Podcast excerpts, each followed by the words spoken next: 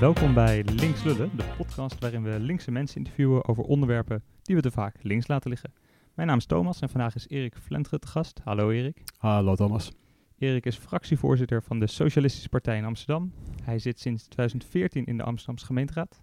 Daarnaast werkt hij als leraar op een school voor nieuwkomers. Maar bovenal is hij een activist in hart en nieren. Hij voerde actie in Amsterdam-Zuidoost, waar hij samen met bewoners en buurtactivisten bij woningbouwcorporaties grootschalige renovaties wist af te dingen. Vlentgen voerde tot in Den Haag aan toe actie tegen de zogenaamde blokhokken, piepkleine appartementen die door Haags beleid een extreem hoge huur zouden krijgen. Vandaag gaan we met Erik praten over activisme. Wat is het voor hem en waarom zou iedereen een beetje activist moeten zijn? We beginnen met een paar korte vragen. Erik, waarom ben je lid geworden van de Socialistische Partij? Omdat ik vooral Harry van Bommel heel goed dingen vond zeggen over onderwijs. En ik was in die tijd leraar en uiteindelijk was de trigger de oorlog in Irak. Ja, waarom? Nou ja, iedereen ging zich erachter scharen. En heel West-Amerika en in Nederland scharen zich erachter. Ging opeens Irak bombarderen op een waanzinnige basis. Met een waanzinnig verhaal erbij. En ik dacht, dit is gewoon een vraag om het rammeland. En er was echt maar één partij, één politieke partij, die zich daar echt specifiek tegen uitsprak. En dat was voor mij wel de trigger. Helemaal duidelijk. En een andere korte vraag. Wat is de tofste actie die jij gedaan hebt in jouw leven?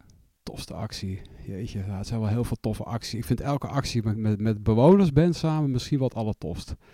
Dus dat we bij een corporatiedirecteur binnenstaan en ik omringd word door 20, 30, soms 40 mensen die allemaal voor het eerst daar staan. Nog nooit gewend zijn om bij een corporatiedirecteur over de vloer te komen en dan zelfs sterker iets af durven te dwingen. Ja, dat vind ik wel echt te gek. Zuidoost was daar, die noemde jij in je inleiding. Maar dat heb ik vaker meegemaakt en dat vind ik wel echt te gek. Ja, dus echt het uitdagen van de macht met mensen uit de buurt.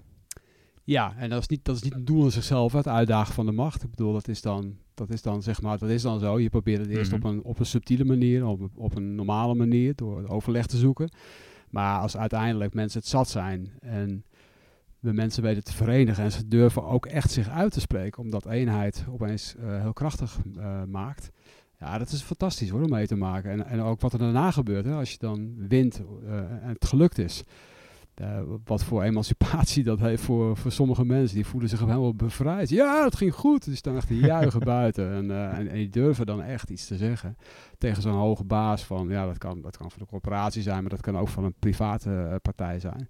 Ja, dat is wel echt heel bijzonder, ja. Want als ik jou zo hoor, gaat het eigenlijk meer om wat het met die mensen doet dan het materialistische gewin dat zij misschien krijgen. Klopt dat een beetje? Nee, dat is niet helemaal waar. Nee, ik vind ook wel, ik sta er ook echt wel om te winnen. En dat hou ik ook wel, die mensen ook wel echt voor. Ik bedoel, het gaat bij hen om hele concrete dingen rondom schimmelwoningen of huren of misschien overlast in de wijk. Weet je wel, dat zijn gewoon, of mensen die gewoon überhaupt niet eens in een naveeg niet eens in aanmerking komen voor een woning bijvoorbeeld. Dus ik denk dat gaat bij hen echt om materiële zaken bij bijna alle acties. En ik vind ook echt dat ik daarvoor met ze moet strijden. Maar dat heeft wel een heel mooi bijeffect.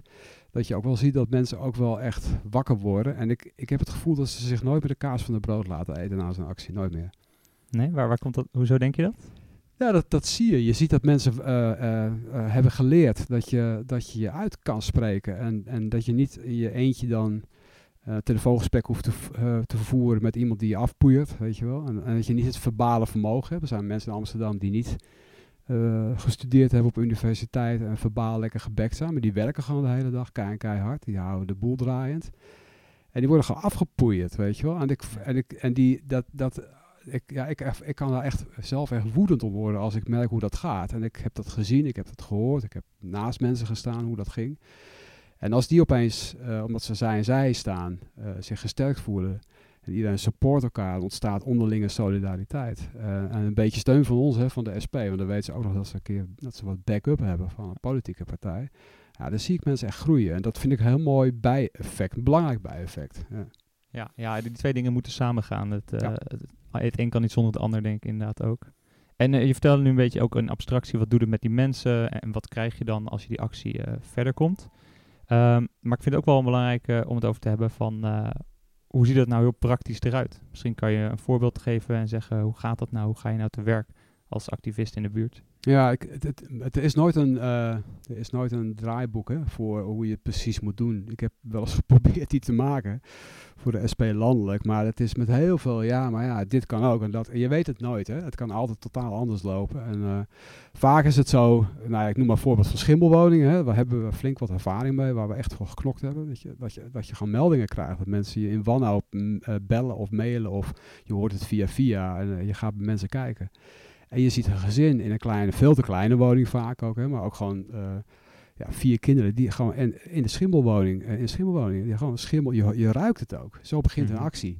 En het begint bij mij altijd wel echt bij morele verontwaardiging daarover. Ik ben echt pislink daarover. Ik merk ik elke keer weer, ik ben gewoon heel boos. Hoe kan je kinderen en een heel gezin, ook volwassenen, maar ook zeker nog kinderen, weet je wel, soms ook met van die puffertjes, hè, rond laten lopen. Als je Dan heb je gewoon op geen enkele manier trots voor de volkshuisvestingen. Als het gaat over corporatie, maar ook over private partijen. Maar daar gebeurt het net zo vaak. Dan heb je toch ook geen enkele trots dat je mensen een goede en een veilige en een gezonde woning wil geven. Dus het begint, ja, ik kan heel veel vertellen over acties, maar het begint wel echt bij morele verontwaardiging. En dan moet er iets mee gebeuren. Want ik mag niet blijven hangen in boosheid, vind ik. Dus, waarom niet? Ja, ik denk niet dat uiteindelijk iemand daar wat aan heeft. Ik vind wel dat ik dat ik met die boosheid iets moet doen. Dat ik een soort analyse moet maken van hoe ga ik het oplossen voor ze? Wat ga ik doen? Hoe kunnen we deze verhuurder, weet je wel, of deze huisbaas, hoe kunnen we die een stap verder brengen? Moeten we dat vriendelijk doen? Is hij daartoe bereid te luisteren? Of moeten we het misschien wel harde acties doen, hè, waarbij we confronteren, media op de stoep?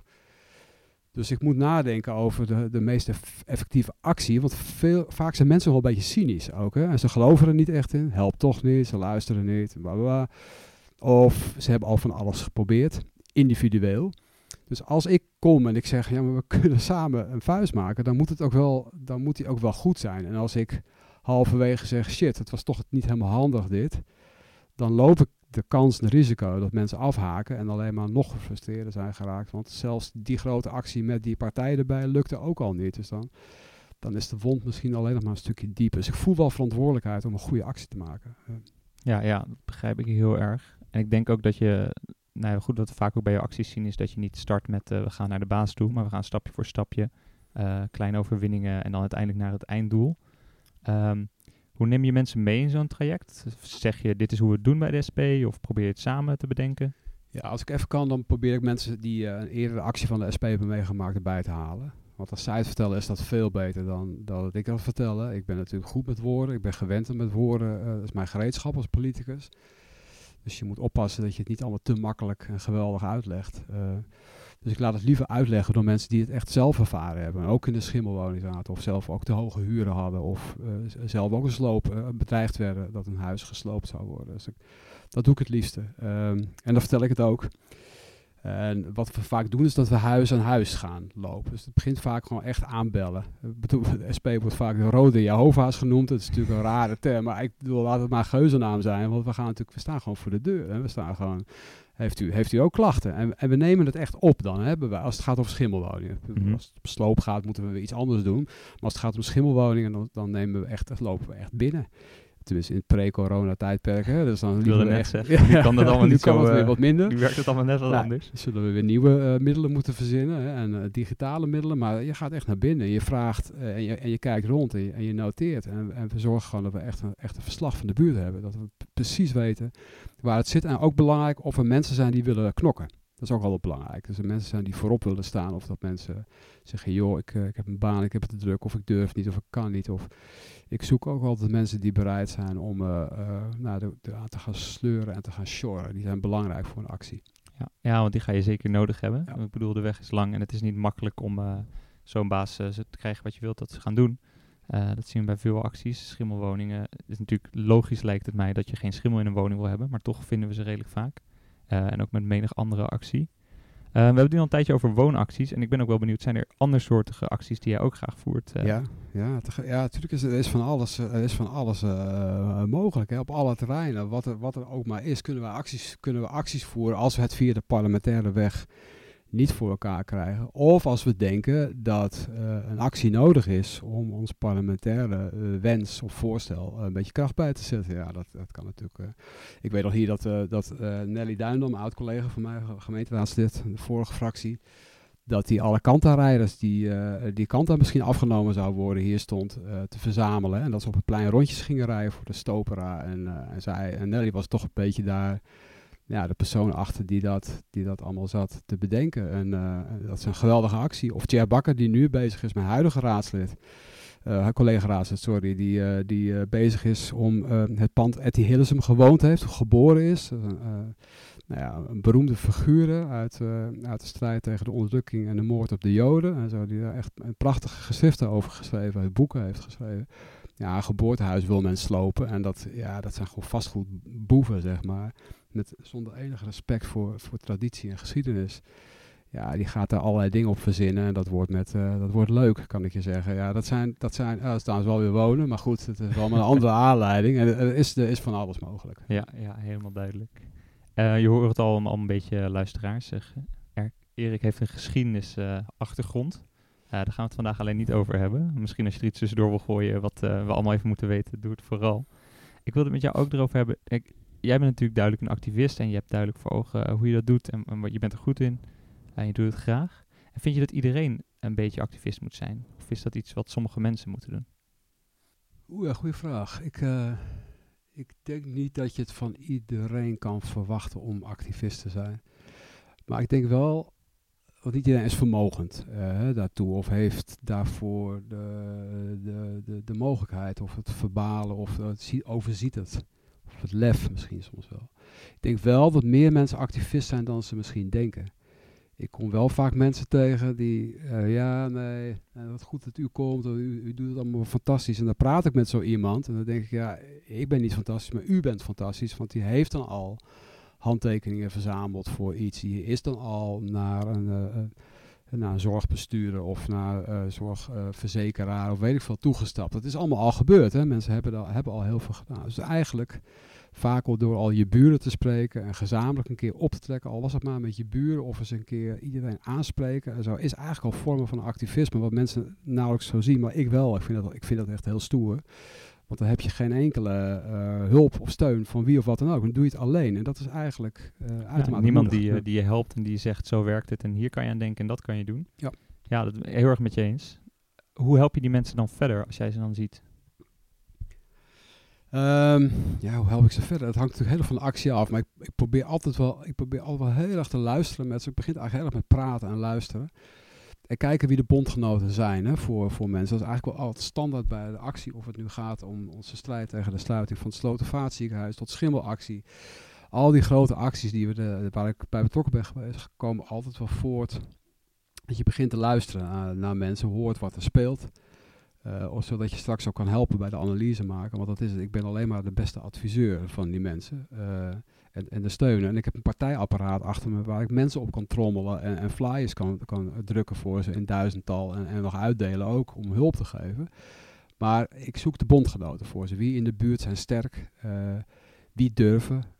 Wat spelen er van belangen? Misschien zijn er tegengestelde belangen. Hè? Moeten we van tevoren weten. Want je wil weten of de hele buurt of een hele wijk of een hele werkvloer of een hele stadsdeel misschien wel achter staat, ja of nee. En dan moet je eerst weten wie allemaal aan jouw zijde kunnen staan of willen staan. En dan pas kan je echt, dan kan je de boeren op en dan kan je de wijk in. En dan kan je de werkvloer op en dan kan je gaan bezemen en dingen voor elkaar te krijgen. Ja. Je noemde net ook al het Slotervaartziekenhuis. Daar heeft SP Amsterdam en SP landelijk zeker hard actie opgevoerd. Maar het was een actie die niet succesvol was, want de Slotervaart is alsnog gesloten. Dat gebeurt natuurlijk ook af en toe. Misschien wel vaker verlies je dan win je. Hoe ga je daar zelf mee om? Ja, ik baalde wel. Maar iets in mij heeft ook wel gezegd dat het misschien ook wel heel moeilijk was om hem nog te winnen. En achteraf denk ik nog wel eens, verdomme, we stonden daar bij die zorgverzekeraar, binnen in die hal. Er stond een man bibberend van een zorgverzekeraar. En wij stonden daar met patiënten, met artsen. Doodzieke patiënten die mee waren. Mensen die inmiddels overleden zijn. Die ver voor het stadium van kanker hadden, maar toch meegingen met ons. Het was was echt indrukwekkend. Artsen, verpleegkundigen, SP'ers, allemaal in die grote hal. En we gingen allemaal terug naar huis met het gevoel, wauw, we hebben wel echt iets neergezet hier. En we gaan door met deze strijd. Achteraf denk ik wel eens, shit, we hadden gewoon moeten blijven. We hadden een tent op moeten zetten daar. En ik vind het eigenlijk achteraf bijna jammer dat we dat niet gedaan hebben ter plekke. We toch net eventjes die slag gemist hebben. Want dan hadden we misschien wel gewonnen. We hadden het hele land moeten kunnen mobiliseren daarvoor. Maar goed, desalniettemin,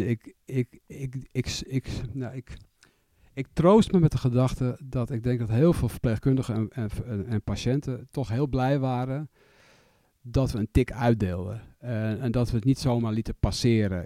Omdat al die andere partijen zeiden, joh, niks aan de hand, het is allemaal prima, het is allemaal logisch. Er zijn veel te veel ziekenhuizen, nou, lekker roekeloos gebleken achteraf. Jezus, wat een stelletje idioten als je dat nu nog, als je daar naar terugdenkt. Wat een roekeloosheid dat is gezegd. Ja, je hebt niks aan zo'n, wat is het, een stapel bakstenen? Stapel bakstenen, de minister, ja, wat hij snel terugtrok, maar wel gezegd is. Die technocratische houding ook. Hè, van het is papier. Hè? Het is een papieren werkelijkheid voor ze. Het gaat niet om de mensen of de patiënt of een ziekenhuis die in een wijk een hele belangrijke functie en rol speelt. Want dat ziekenhuis, het Slotervaartziekenhuis, had heel veel kennis en toegang bij migranten, ouderen. Wist precies wat daar speelde in die wijken. De migranten, ouderen voelden zich ook prettig daar. Dus het was een hele specifieke geworteldheid in die wijken in Nieuw-West daar. En dat snij je weg. En dat doen technocraten. Hè. Dat is niet een beleving van wat is dat ziekenhuis voor die wijk of voor de samenleving. Dat is gewoon, ja, wat doen we met het geld? Hoe is het meest efficiënte? Dat is een totale andere wereld. En ja, daar probeer je tussen te komen. Om de verhouding, de machtsverhouding te laten kantelen richting de patiënten en richting de werkers, de zorgwerkers. Kijk, we zijn natuurlijk naar het heel groots politieke meteen gegaan, maar ik vraag me ook wel af, op zo'n moment, wat doet het met jou persoonlijk? Je stopt er veel energie in, je gaat er vol overgave voor en dan wordt het toch gesloten. Moet je dan een tijdje bijkomen of spring je meteen weer overeind? Is het wachten op de volgende actie, dat je denkt, nu gaat het weer? Hoe werkt dat voor jou? Ja, goede vraag. Ja, ik zit de eerste weken, gaat het op de golven van de adrenaline van de actie nog. Ik kijk dan terug, probeer over na te denken, maar ik zit eigenlijk nog vol met adrenaline en de boosheid, de giftigheid, de frustratie van verpleegkundigen. Ik zoek ze dan ook nog wel op naar de actie ook. Mm-hmm. Van patiënten en artsen die ik dan in mijn netwerk en in mijn telefoon heb staan, die bel ik dan en dan hoor ik de boosheid en de frustratie. Dus ik ben nog heel lang bezig met dat deel, zeg maar, weet je wel. En mijn eigen adrenaline een beetje onder controle krijgen. Dat kost me echt weken. En de woede ook nog, die door me heen dampt nog. En het onbegrip. Dan komt er bij mij eigenlijk wel standaard een soort dipje. Dat ik ook eventjes de damp pas eigenlijk misschien wel land. Verdomme, deze is verloren. En we werken ons te pleuris. En je krijgt die koude muur van bullshit, hè, tegenover je. Om het maar even lullig, om het maar even hard te zeggen. Ja. De niet-betrokkenheid, de technocratie. En dat stemt dan eventjes moedeloos. Maar op een of andere manier heb ik een prettige bijkomstigheid. Dat ik mijn systeem niet heel veel... Ik heb niet heel veel talent, zeg maar, voor lang pessimisme. Het is altijd een tijdelijke dip die ik eventjes heb, waar ik even doorheen moet. En dat herken ik ook. Dan ga ik even andere dingen doen. Dan ga ik vaker met mijn zoontje of met mijn vriendin knuffelen of weet ik veel, wandelingen maken. Dan doe ik even andere dingen. En dan borrelt het toch wel weer op. En uiteindelijk ben ik een rasoptimist. Dat is wel weer mijn voordeel, denk ik. Dat ik dat, zeg maar, in mijn systeem heb. En ik heb ook het voordeel natuurlijk dat ik omgeven word in een partij. Dat vind ik altijd fijn aan de partij als SP, dat mensen me ook weer oppakken, me complimenteren van, joh, goed gedaan, jammer dat je hem niet gewonnen hebt. En hoppa, mij weer de spirit geven om te laten zien dat er nog veel meer dingen zijn voor te knokken. En ik word dan opgevangen, zeg maar, en dan vervolgens put ik daar wel weer kracht uit. Dus, ja. Ja, heel mooi. En ook mooi dat je dat ook beschrijft. Wat ik me ook afvraag is dit zijn best wel veel acties natuurlijk op straat en... Je bent natuurlijk ook gemeenteraadslid. Hoe probeer je die twee dingen te combineren? En kan je dat een beetje gebruiken om het een en het ander te versterken? Of is het soms juist heel lastig om het te combineren? Ja, bij de SP'ers zullen het herkennen als ik wat ik nu ga zeggen. Wij zeggen geen fractie zonder actie. Dat is normale gemeengoed bij de SP. Mensen daarbuiten die nu luisteren denken, wat bedoel je precies? Nou ja, ik denk dat je moet beginnen op de straat als het even kan. Natuurlijk moet ik soms ook gewoon stukken lezen. Braaf doe ik ook wel eens en dan zeg ik daar iets over in de gemeenteraad. Maar ik begin toch altijd wel op straat. En als ik het iets op... Dat straat gaat voor mij dat ik een buurt in ga of een werkvloer in ga... of contacten heb bij de FNV of waar dan ook. En dat ik mensen ga bellen of dat ik op stap of dat ik op bezoek kom... met mensen ga praten om de vibe te voelen als het een belangrijk onderwerp is. En op die manier probeer ik het dan uiteindelijk de raad in te krijgen. Dus ik praat eigenlijk alleen. Ik zit vooral de hele dag te telefoneren. Zodat we bij mij thuis altijd zeggen, ja, papa is alleen maar aan het telefoneren. Zeg, ja, maar jongens, jullie zitten achter je laptop. Voor mij is de telefoon mijn gereedschap. Het is mijn laptop. In plaats dat ik de hele tijd stukken lees, zit ik eigenlijk vooral te bellen. En vraag ik door en door en door. Ik wil gewoon echt het naadje van de kous weten. En pas als ik alles weet, ga ik bij wijze van spreken op het laatste moment nog ook stukken lezen... om te kijken wat daarin staat. Maar dat is meestal een andere werkelijkheid. Dus dat is dat dan voor jou ook het verschil tussen die papieren werkelijkheid... en die technocratie en voor jou dus de werkelijkheid die je van die mensen hoort? Ja. Ja, het is echt opvallend hoor, als je andersom begint, hè, en dat doe ik heel extreem de laatste jaren, dat als je eerst gaat bellen en dan de stukken leest, dat het een totaal andere werkelijkheid. En het stuk lijkt het echt pijs en vreed, het is allemaal goed, hè, fantastisch en goed geregeld, en uitzonderingen daar en die daar, bakje hier, bakje daar, bakje zus. Maar de praktijk klopt er gewoon de ballen van, weet je wel. En mensen ervaren ook helemaal niet dat het klopt volgens de papieren stukken. En dat is bizar om te zien. Ja. We zijn ook een tijdje al aan het praten, maar we hebben nog helemaal niet echt erkend... dat we natuurlijk midden in een epidemie zitten, ja. Coronatijd. Ja. Je hoestte net heel netjes in je elleboog, dus dat hebben we volgens mij goed aangeleerd. We schudden ook geen handen natuurlijk meer en wij zitten braaf op ruime afstand. Mm-hmm.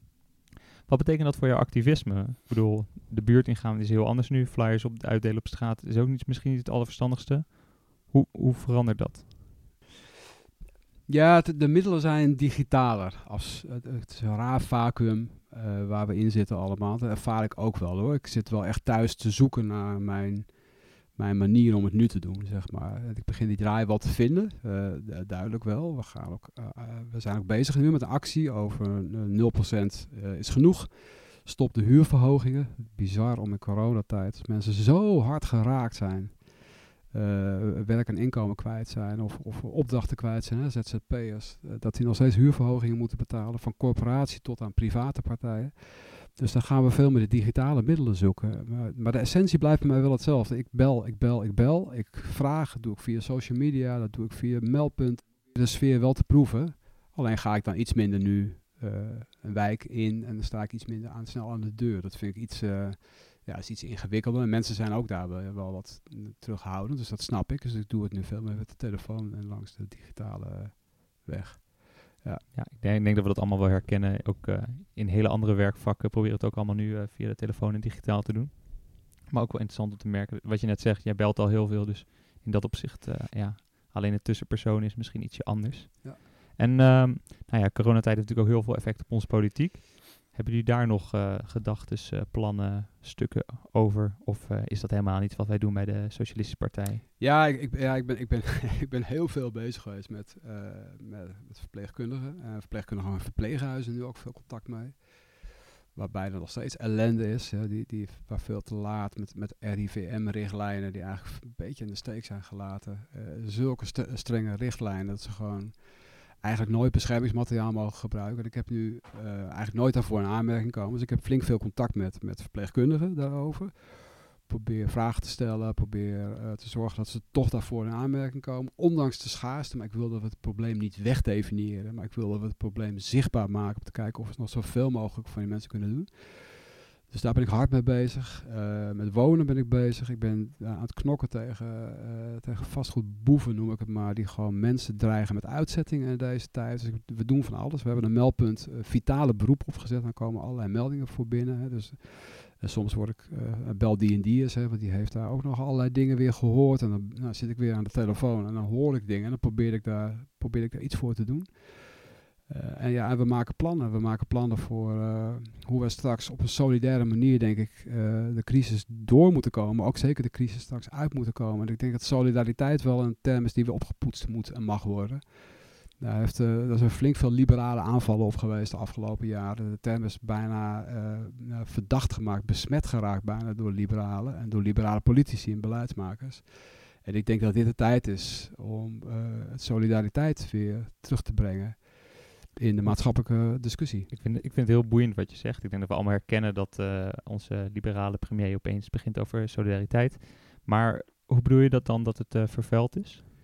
Nou ja, als je de afgelopen decennia bekijkt, is er eigenlijk geen moment geweest dat solidariteit versterkt is. Alles is eigenlijk afgebouwd en dat gaat van collectieve verzekeringen tot misschien wel vormen van ondersteuning van mensen. Ik bedoel, de essentie is dat je met elkaar verbonden bent. Hè? Dat je, om een mooie term te gebruiken, lotsverbonden bent. En dat ik misschien vandaag het goed heb, maar iemand anders misschien vandaag slecht is. Maar dat kan morgen andersom zijn. En dat je met elkaar deelt, dat je die, zeg maar, de risico's met elkaar deelt en verdeelt. En daar is alleen maar aanval op geweest. Alles is onderuit geschoffeld en alles wat... Het individu was bepalend afgelopen decennia en die moest het zelf doen. En als je het zelf niet goed deed, dan was je daar zelf de debet aan. Als je een keer pech had, als je dat zei, ja sorry, dan heb je toch een beetje dikke pech. Dus steeds meer die kant op zijn gaan schuiven. We zijn gelukkig nog niet zo ver als Amerika, maar ik maak me weinig illusies dat we wel die kant uit willen als het aan heel veel rechtse politici ligt. En ik denk dat we terug moeten naar die lotsverbondenheid, ook omdat het heel erg... volgens mij haakt het heel erg aan op de energie in de stad nu. Er zijn heel veel mensen die echt van alles doen voor elkaar. Boodschapjes doen en tot helpen, tot steunen. En op alle mogelijke manieren elkaar aan het ondersteunen. Initiatieven met voedseluitgiften, waar ook SP'ers aan meedoen. Dus ik vind dat fantastisch om te zien. Mijn collega raadslid, 2 leden in Zuidoost, die een heel voedseluitdeelpunt hebben opgezet. Waar heel veel mensen terecht kunnen. Ja, dat doen mensen zonder enige... zonder enig zelfbelang. En dat is een prachtige vorm van solidariteit. Hè? Dat is een vorm van solidariteit.